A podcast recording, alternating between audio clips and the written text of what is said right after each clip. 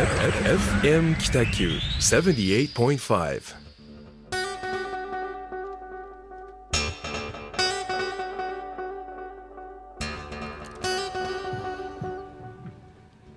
はい始まりました。ホワイトスペース。グラフィックデザイナーの岡崎智則と。一級建築士の田村誠一郎がお送りいたします。よろしくお願いします。よろしくお願いいたします今日はあのすいません。ちょっと鼻声なので一応念のためマスクをああそうなんですはいね、しておりますが。はい、まあ全然わからないですけど、なんか韓国行かれてたと、いやそうなんですよ。韓国でえデザデザイン科で、まあ、デザイン科かの授業をしたんですけど、うん。あのーこっちでいう早稲田慶応ぐらいのうん。あのくらあの IQ IQ なんていうんですか？偏差値？偏差値。の大学のケヒョン大学校っていうところのへグラフィックデザイン科というか、まあ、ソーシャルデザイン科みたいなところの授業をさせてもらったんですけどすごい。そこでやった授業の建物がめっちゃ良くてこっちでいう多分行橋ぐらいのうん。規模感のうん。元時計屋と,、うんえーとね、ブライダルのうん。貸商屋かなんかの建物が、うん。ま、真横にこうすなんていうんですかねくっついて立ってたとこぶち抜いてうん。3階建てのちっちゃなビルに今そこの大学の教授がリノベしてる建物でう授業させてもらったんですけど。なんかかっこよさそう。めちゃめちゃ良かったんですけど、ね。写真飛びり取りそびれてしまいまして。え ええ一枚も撮ってないんですか？えっ、と授業中もう相棒が一人いたんですけど杉村君っていう、はい。その彼が喋ってるところだけしか撮ってなくて。じゃあ建築的なところ建は何も。築的なところははいと何も取れてないところですね、韓国のあのインチョン空港っていうところに大体多分皆さんあのうん降り立つと思うんですけど、その辺りですね。あなるほど。ちょっと古い街並み。結構じゃあ近いんですね空港から。空港からはい。ソウルまで1回行ってソウルから40分ぐらい移動したんではい。っていうそのソウルで、えー授業をしてきたっていう話をいきなりちょっとあれですけどあのーすいませんえーっとですねうん。毎回今月何がありましたかの振り返りをやってきたんですけど、はいはい。今月ちょっと田村さんと一緒にやったことが結構多くてそう結構目白押しなんですよね。目白押しですよね。そうなんですよ。なんか皆さんあの多分先月ぐらいからお話ししてたと思うんですけど、うん。まあ濃ゆい1ヶ月11月12月頭までかけて大変でしたね。いや今年はね本当あのまあ小倉昭和館さはい。んもね、はい。あの建物の設計はたまたまデザインが、はいはい。うちがすることになり、はい。中のピクトグラムとかうんあと、まあ、小倉昭和館ってネオン看板ネオがねン館とか。あれ岡崎君がやってっていう、まあ本当にいいチームワークといいますか。そうですね。ねいいいいパートナーで本当できた、うんいい仕事ができたなっていうのはね、そうなんですよね。あのオーナーさんの樋口さん樋口はい智美さんが、まあ、ピシッとした方なんで、はいはい、それぞれにこうちゃんとやり取りがあって、うん、田村さんとすり合わせるっていうよりかは、うん。オーナーさんとそれぞれがもうすり合わせてどんどん決まっていっうんて、うん。でまあ裏で、うん。その田村さんこんな感じで行こうと思ってますみたいなやり取りはもちろんありましたけど、なんとか無事うん、12月10 19日がグランドオープン、グランドオープンではいいやすごい反響ですよね。そうですね。ねえ。いやもう僕は今、うん。今というかまあ19日とかもう放心状態ですね。12月はもう放心状態でしたもう仕事が終わって。終わってはいもうやり終えたと、あのちゃんと、まあ、北九州国際映画祭あそうですね。ありましたし、はいはいはい。そのその前にまあプレーオープンとかもあったそうですね。りしたので89とかで1回あったんですかね、まあ、建築というかその現場側はですね、うんうんうん。あのーそれに間に合わせるために、はいスケジュール調整むちゃくちゃ詰めて、なるほど もなるほど。けんけんがくがくあそうですよね。大変だったんでこれはまた、え。あのオオフタイムの時に、はい。飲みながら話したいですけど。そうですね。有料ノートとかで書いたらいいじゃないうん、そうですね。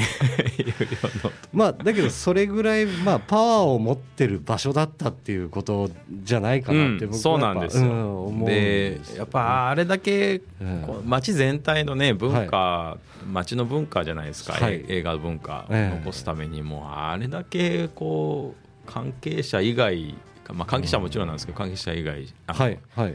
普通のこう一般市民のはい。皆様の思いと同じベクトル向いたのはこのプロジェクトは僕の中では初めてですね。いやーそう分かりま人す生の中では初めて、なんか NHK のニュースかなんかで80超えぐらいのおばあ様、高齢のお母様たちが、うん、若い時にあの昭和館の前で撮った写真みたいな見られましたうん、なんかあれ結構グッときましいたよね。や来ましたよ。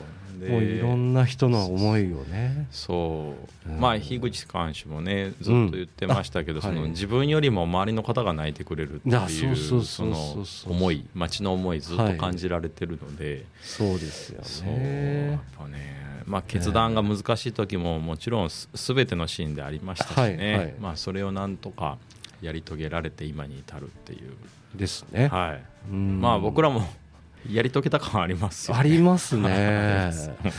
なんかまあうん。絶対残っていく場所じゃないですか。うんうん、そうそう。うん。まあよっぽどのことがない。とね、うん。まあもう放心状態ですよ。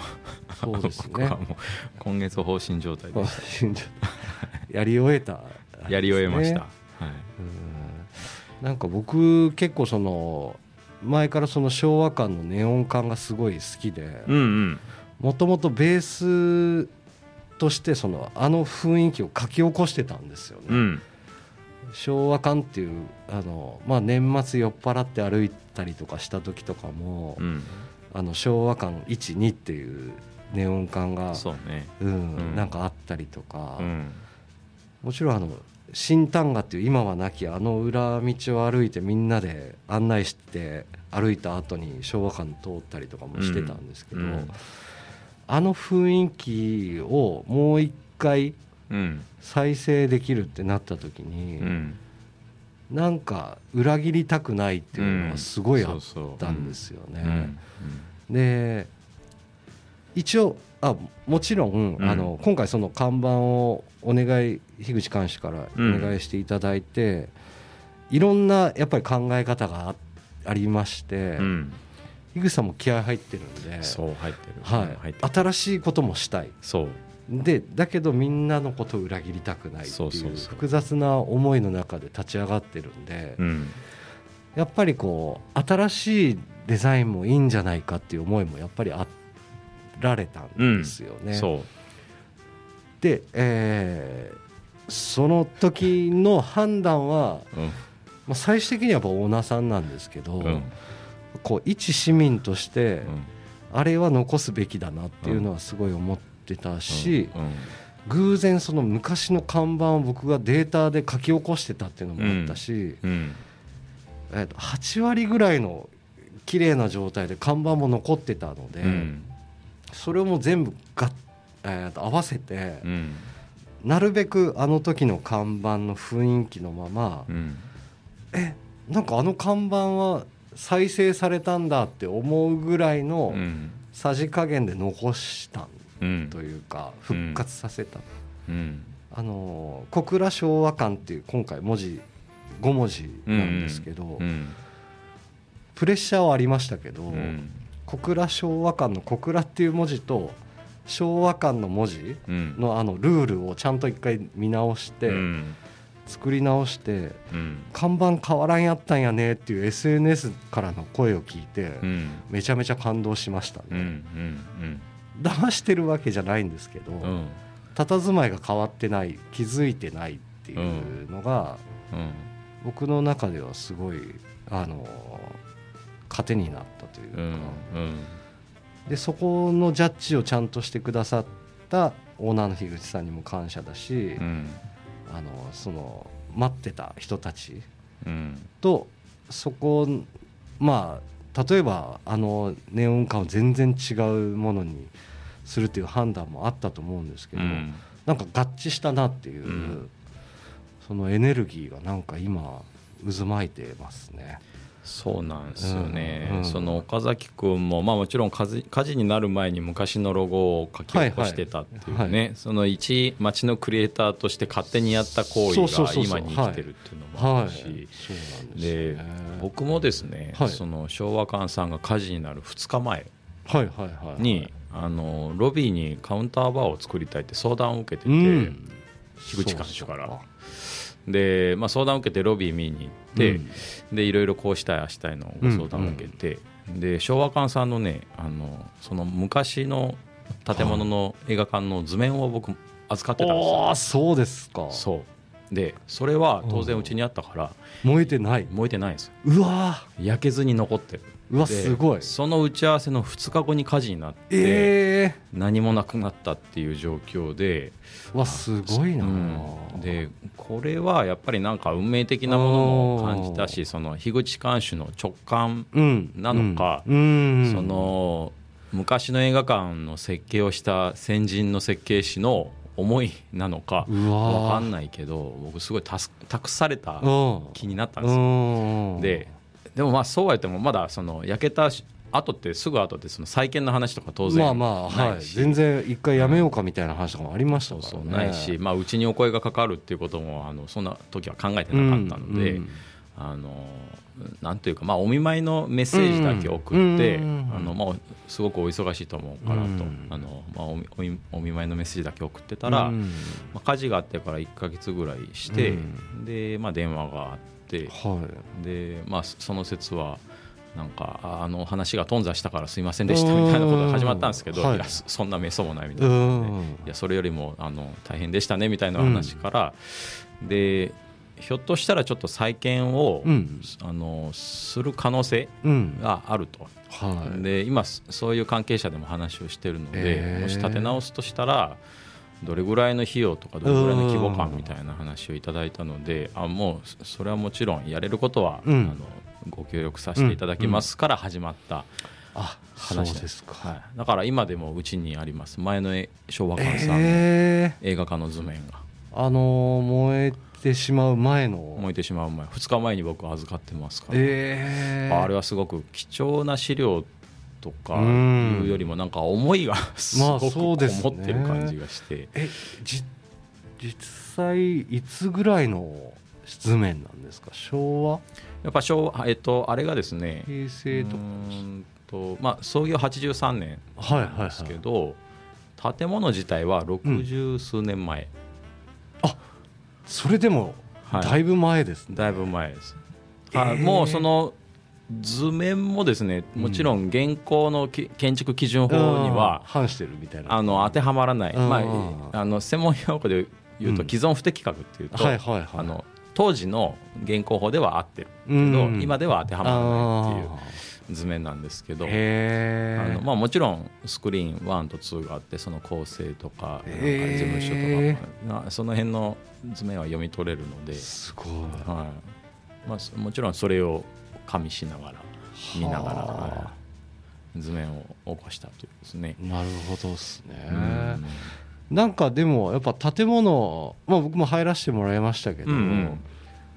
違和感がないですよね。そうでしょう。うん。皆さん言ってくれるんですうん。よだからその岡崎君が作ったうん。小倉昭和館っていう新しいネオンのロゴ見て皆さんがあ残ったんだねっていうのと同じぐらい違和感ないよういにしたくて。でほ本当にあの本当に何も知らない方々が小倉昭和館に来てうん。であなんか昔の名残があるとかうん。面影面影がすごくあるって言ってくれるのがやっぱりね一番嬉しい。一番いいですよね、一番嬉しい。誰も裏切ってないそう誰も裏切ってない、うん。特にあの、まあ、樋口監修がね、はいはい。そこのあのこう小倉昭和館をこう応援してくれる皆さんの記憶はいはい。のことをすごくお話ししてたので、まあそうですよね、うん。やっぱその記憶を裏切るわけにいかないし、うん。あの時の昭和感が好きでしたけどなんか今は違うとか言われたくないので、絶対そこはね、うん。ならないようにしたかったですし。まあ新築でも懐かしいっていう、ううんんまあ、設計を。そうそうすごく、うん考えましたね。実際には、うん。あれ多分今までのあの通り通ってきたあの道があるじゃないですか、うんうん。万作さんっていうあのうん。蕎麦屋さんが向かいにあって。ね。うん。で昭和館はうん。ギリギリまで道路とあのその建物のとこあったんですけどちょっと広がってるんですよね、実は。そう広がってる。内側に入ってるというか建物側に広がってるんですよね、うん、広がってる。あれはまちづくり条例っていう、はいはい。映画館って特殊建築物っていう、はい。あのジャンルに入るので、はい。一旦観客というか中のあの不特不特定多数の人たちが、はい。有事の時に逃げる際になるほどスペースちょっとねスペースが必要なんですなるほど。よそれが1.5メートル必要っていうのは決まりがあって。1.5メートルじゃまあまあですね。まあまあなんですよね。だから前の映画館よりもあのちょっとセットバックしてなるるほど。状況です、そういうのもね気づかないですよね、うん。いろいろ。大変でしたよ、映画館本当。まあね。過去一大変だったいやそうでしょうね。基準基準法的には。建築士的にはもうありとあらゆるその条例とかうん届け出とかがいろんな条件ををクリアしないそうそう。それをスケジュールに当てはめてあってやってたのはもう本当ね白目向いてました。あ いや今回その映画祭が決まってたから、うん。そこに絶対間に合わせないといけないっていうねうん。そうミッションもありしましたしね。しそうそう。まああのスムーズにいけば間に合うっていうぐらいのスケジュール感だったので、はいはいはいそのスムーズっていうのが大事なんですけど。まあまあまあそうですね、うん。余白なしみたいな余白なしで。そうか。あの今回本も一緒に出たじゃないですか。はい出ましたね。はい、うん。えっ、とあれは発行は春、え文芸春秋。文芸春秋はい、が発行されてます。そう。あの方がよあのあの X、うん。ツイッターで言われてたんですけど、ほうほ単館映画館がううん、新築で出てくるケースがまずないっていう。ああそうっすね。はい。まああのもちろんちっちゃなミニシアターとかはあるとは思うんですけど、まず復活することがない、うん。なんかあの中洲のね太陽劇場とかってもうやっぱ閉店したりとかっていう中で、お同じぐらいの歴史ですかね。もうちょっとあるのかな。ちょっとあれですけど。うん、うんで今なんか大きなシネマ映画館みたいなのが増えてる中でうん。期待されて復活するみたいなことがないから、うん。あれはすごい貴重なことだみたいな、うん。だから本になっているみたいなことを書かれてたんですけど、うんまあ僕らも今後この先、うん。映画館の何かをすることがあるかどうかも分かんないぐらいうん。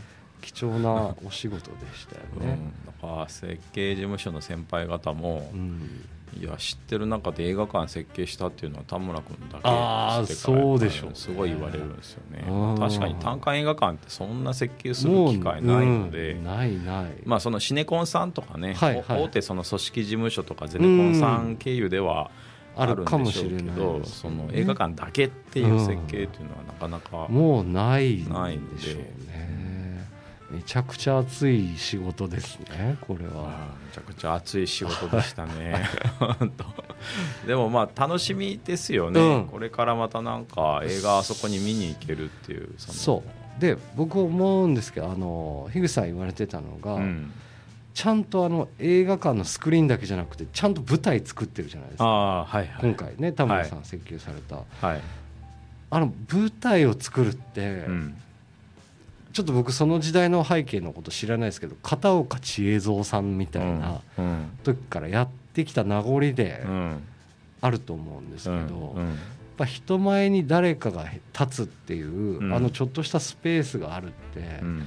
やっぱね文化が発信されるんじゃないかなって思うんですよね。ただのあの上映の場所だけじゃない。だけじゃなくてね、大衆劇場の名残がねそうそう。はい。あるっていう。なんかそれがねやっぱりまたその街の文化で発信されていく、うん。発信基地になるんじゃなかろうかなと思うとうん。やっぱなんか復活した時はちょっとこううわうん。ーよかったと思いましたね。そうね。うん。まあもうこんあの今後は僕普通に映画見に行くだけなんで。そうですね。それだけが今楽しみですね。いろいろでもなんかねさあの続々と来年からイベントを企画されてるらしくて、そうですね。はい、うん。いうことなんで、まあおかげさまでって僕が言うのもおかしいんですけど、うん。うん。やっぱこれだけ再建したっていうこの大きなプロジェクトの中で、はい、やっぱすごい注目を集められてるし、はい。そこをこうあの、まあ、使わせてほしいっていうその、はい。まあ、劇場レンタル的な、多いでね、うん、相談も多いみたいですし、うん。やっぱりなんか改めてこのプロジェクトに関われてよかったなと思いますね。本当ですよね、土地が持つというか場所が持つエネルギーの凄さみたいなのやっぱ感じましたね。ね。ううん。んすいません。ちょっと昭和館の話がだいぶ長くだいぶ、はい、長くなりましたけどそれぐらいまあそれぐらいね、うん。僕ら熱量が そうなん入っですてたので、まあ、とにかくもう再建、えーはい。グランドオープンおめでとうございます。おめでとうございうところでね、はい。本当にもう一安心して年越せますよ。さてさてあのーまあ1か月振り返るわけじゃないんですけど。そうですね。もう1年の振り返りに近いですけどね、そう。今ですねあの、うん。ラジオ局 FM 北九さんの机にあったんですけど雲の上の、うん。えーこれは何号だ？38号か、うん焼肉特集、うん。まあ、焼肉特集とは書いてないんですけど、はいは今日は焼い肉だ。完全に焼肉ですよね、はい。表紙が。このね、はい。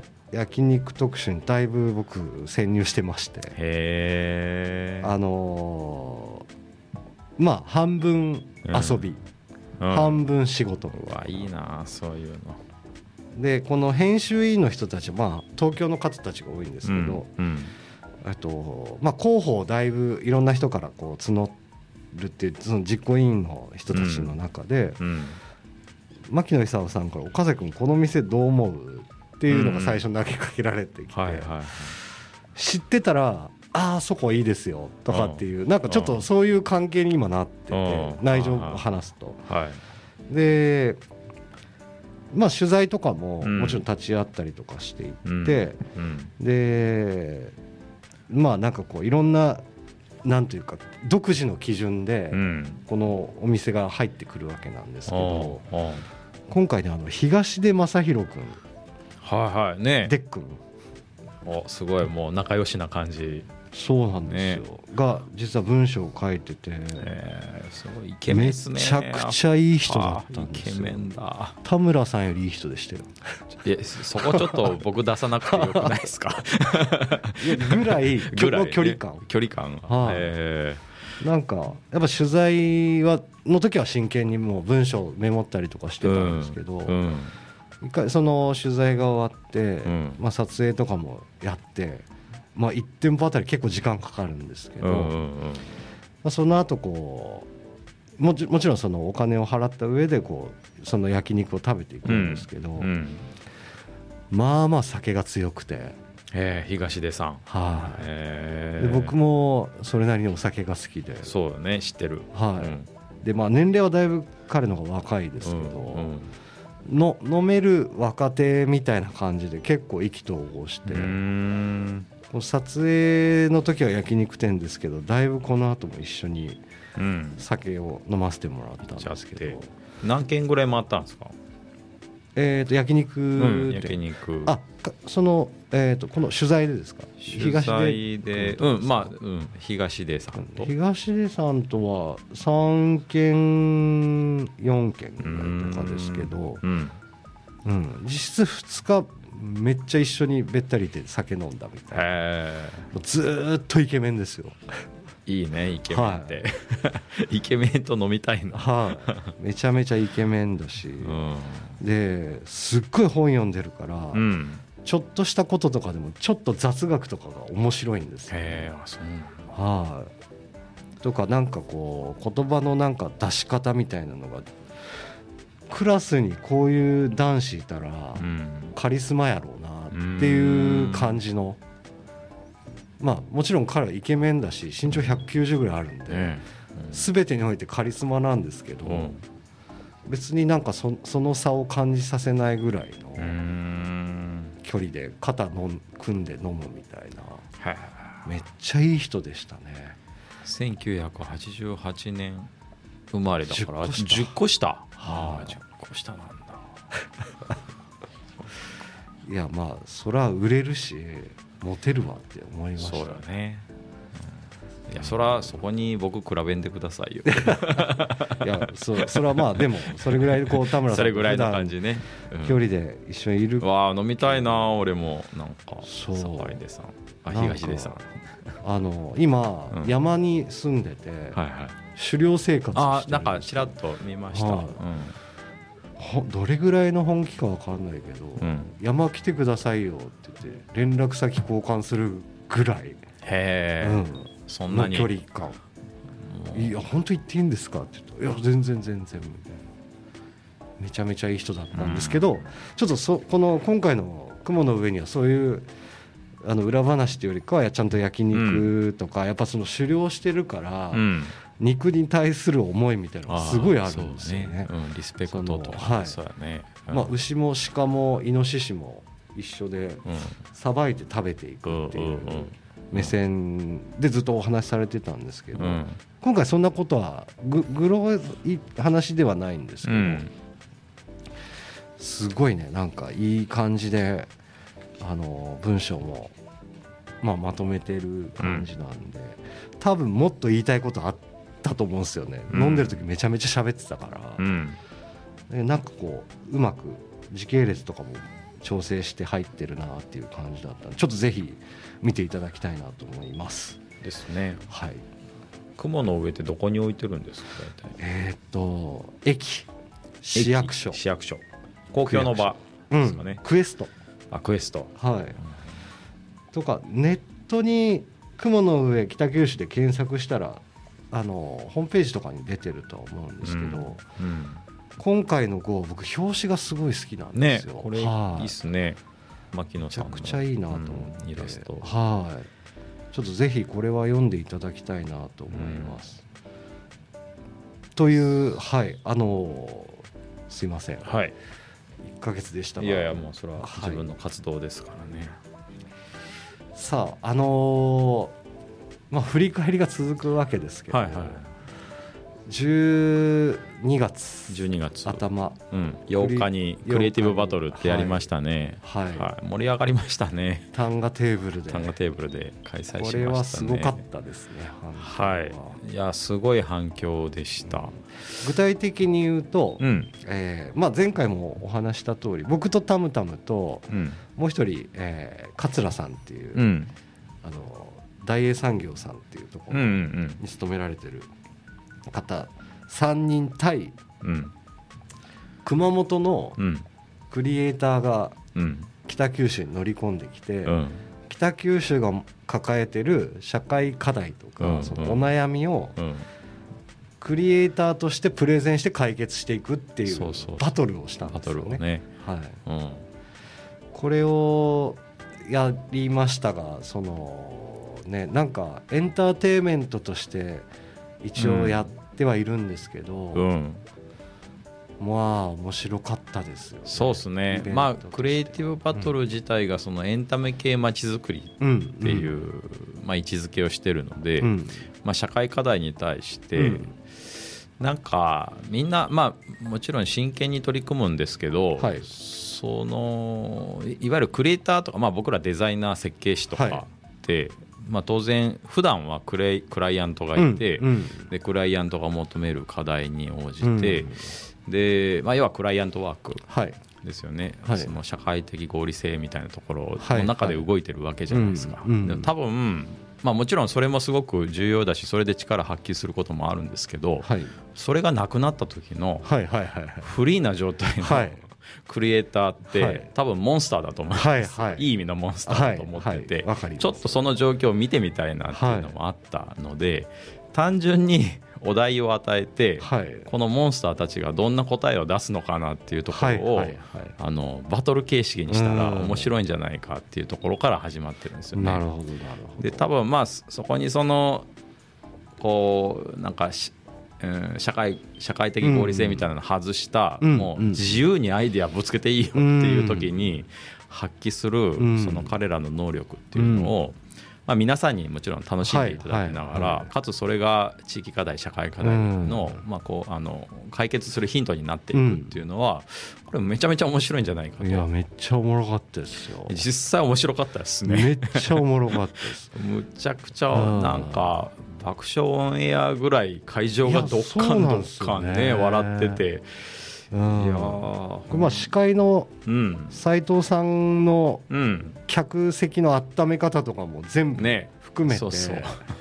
めちゃめちゃいいイベントでしたよね。なんかね、うん。であの時に、はい。そのまあ、クリエイティブバトルって、はいえっとまあ、僕田村のこはい。う全国のマイメンたちに声かけて、はい。すごく反応してくれた皆さん、まあ、いわゆる仲間はその各エリアの支部長になってもらってるんですよあね。あはいはいはい。あのうん。12月8日の北九州 VS 熊本に来てくれてた中では、もう南は沖縄、沖縄の人来てましたね、うんから北は北海道、はいはいはい。で、まあ、中部ではその岐阜とか、はいはいはい。あー中国四国では広島、はい。あ四国は香川からはい。も来てくれてて、静岡浜松からも、うんめっちゃ面白かったと。ああ本当ですか。いやこれはあの自分のとこでもやりたいって言って思うと思いますよ。すごい熱量を持って帰ってくれて、はいで早速もう来年はですね、はい。そのまあ、奈良 VS 岐阜とか、えー。あーまあ、香川 VS 高知とか、はいはい。で北海道も今スポンサ集め集めに今えー。走ってるんで、多分もうすすぐあっという間に全国区のイベントになると思います。あそうですか。うん、でも多分、うん。まあ、こういうその社会課題ってちょっとほら、ネガティブなイメージじゃないですか。はいはいはいはい。でも実はこれをこうみんなで楽しみながら、うん。うんかつそれを考えるのが事業者とかデザイナーとか、まあ、クリエイターだけじゃなくて、うん。観戦に来てくれた普通のあの、うん一般の方々。はい。もあの同じベクトルで社会課題に向けるというか、でしかもそれが楽しいっていううん。思いになるとちょっと日本変わるんじゃないかなと本気で思ってて。よね。うん。なんかあのお葬式とかでうん。和尚さんが最後なんかすなんかこうす説法じゃないけどするじゃないですか、うんうん。あれってなんかそのみんながうん。悲しんでる時にうん。それ救ってくれるちょっとふわっとした話してくれるじゃないですか、うんだからなんかうわーって身に染みる感じがあるじゃないですか、うんうんあれのうん。リアリティ版みたいな感じがしたわけですよ。う んなるほど、みんなやっぱなんか人口流出とか、うん。なんか地域 GDP が下がってるみたいなうん時になんかちょっとこうふわっといいこと言ってくれる集まりみたうんうんういな、ん。ちょっと分かります？これ。わかるわかるわかる。なんかねあの感じが良かったんですよ、うん夢かな、ねまあ、本でいうと読後感みたいなね、うん。その読んだ後のうん。こう味わい深さみたいななんかねシーンと心にこう染みる染み渡る何かがみたいそうそう。なのが多分あそこにいた皆さんは感じ取感じいたとは思いうんっていただけたんじゃないかな。うん。その後すぐなんか移動しあの動き出すみたいなことはもしかしたらないかもしれないんですけど、うんなんかのヒントには絶対なりますうんよね。う。ん。そううなんん。ねまああれはまたあの来年以降もはい、多分全国各地ではいはい。やっていきますんで、すごい面はい白いです、ね。あのーまあ、最新情報はクリエイティブバトルっていう YouTube チャンネルを開設してますのではい、皆さんぜひチャンネル登録をしていただいて、えー今回のはい。北九州 VS 熊本は YouTube で見れるんですよあね。見れます、はい。はいはい。そのクリエイティブバトルの YouTube チャンネルから、あのうん。アーカイブを残してます、いやこれねもううんぜひ見てほしいんですけど、うんうん。僕のとこだけ早送りしてほしいんですよね。い20やい対80ぐらいの割合で負けたんですけど。いやあのね、はい。あれはね、はい。大将の勝明さんが強かった強かったね。うんで,、うまいよね。うん、で構成的にやっぱりホームの方が、はいはい。あの有利だから、はいはい。あのホーム選手は先行にしてるんですよね。ああはいはい、だから当然アウェーの選手が高校ではい。かぶせられるんですよ、あなるほど、うん。でもまあ、うん、ー。でもそれがまた面白くもあるんですよね、はいはいはいはい。でも見事にかぶせてきた感じがね。そうそうそう、僕もなんかあの実はあの対戦相手のあの佐藤勝明さん仲良くて、うんうん。あのその韓国にも一緒に、この間行ってくるぐらい、まあ田村さんと年齢一緒なのかな？うん。早いなんか年齢一緒みたいな自分も、うん。みたいなぐらいの付き合いでもうここ何年かずっと一緒に遊んでるんですけど、うんえっと2パターンあると思ったんですよ。うん。一つは、うん。もうえげつない角度からうん。北九州を破壊するようなうん。提案するか、うん。文脈をめちゃくちゃ紐解いてうん。提案してくるかどっちか。って思っうんてはいたんですよ実は。うん。もちろんあのお題発表されるのは、えー、と1か月弱前ぐらいだったでしょ、うん。でそれ聞いて、うんその後はもうやり取りとかはなかったんですけど、うん。多分そういう感じで来る人だろうなと思って、うん。で僕はあの斜め上から来ることを予想して、うん。えー、と最初にいどうせ話すんだったら、うん。ちょっとプレッシャーがかかるような斜め上の角度から行こうっていう作戦で行ったんですけど、はいはいはい。紐解いたらというか 蓋開けたらめちゃくちゃ成功法で文脈というか ちゃんと王道できた王感じだね。道できたんで ね。ボロ負けだなと思って、うんっうん。ていうねまあちょっと見ていただいたら分かるんですけどね、あとなんかチームワークという点でもねそうそうち熊本熊本にやられやられた感じがあるよね。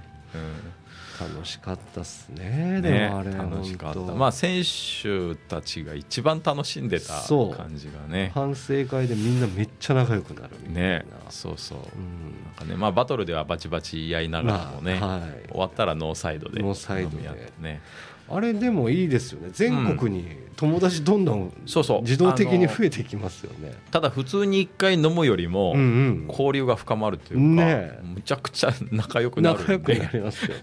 仲良くなるんで、うん多分エリア間とかの交流クリエイター同士の交流はもう全国すごい深まると思いますねあれは。いやおもろいと思いましたね。はでなんかそのなんていうんですかねよくあるその発表会みたいなことと違って、うん。エンタメなんで、うんそうそう、はい、見る側もそまあただその演劇を見るじゃないけど、うん、なんかねスッ楽しと入っていって。別にこう気負うこともなくね。なくですね、実現性はどうなんだみたいななんか硬い感じでもなく。うんでもなくねそうそう論破し合う感じでもない、ないですからね、うん。まあ、実装可能であればいいんですけど、はいはいはい。ただそれだけでは勝てないんですよね、うん。オーディエンスの心をいかにつかむかっていうところってね。だからオーディエンスに来てる人も、うん。それをヒントになんか自分でやりだしてん。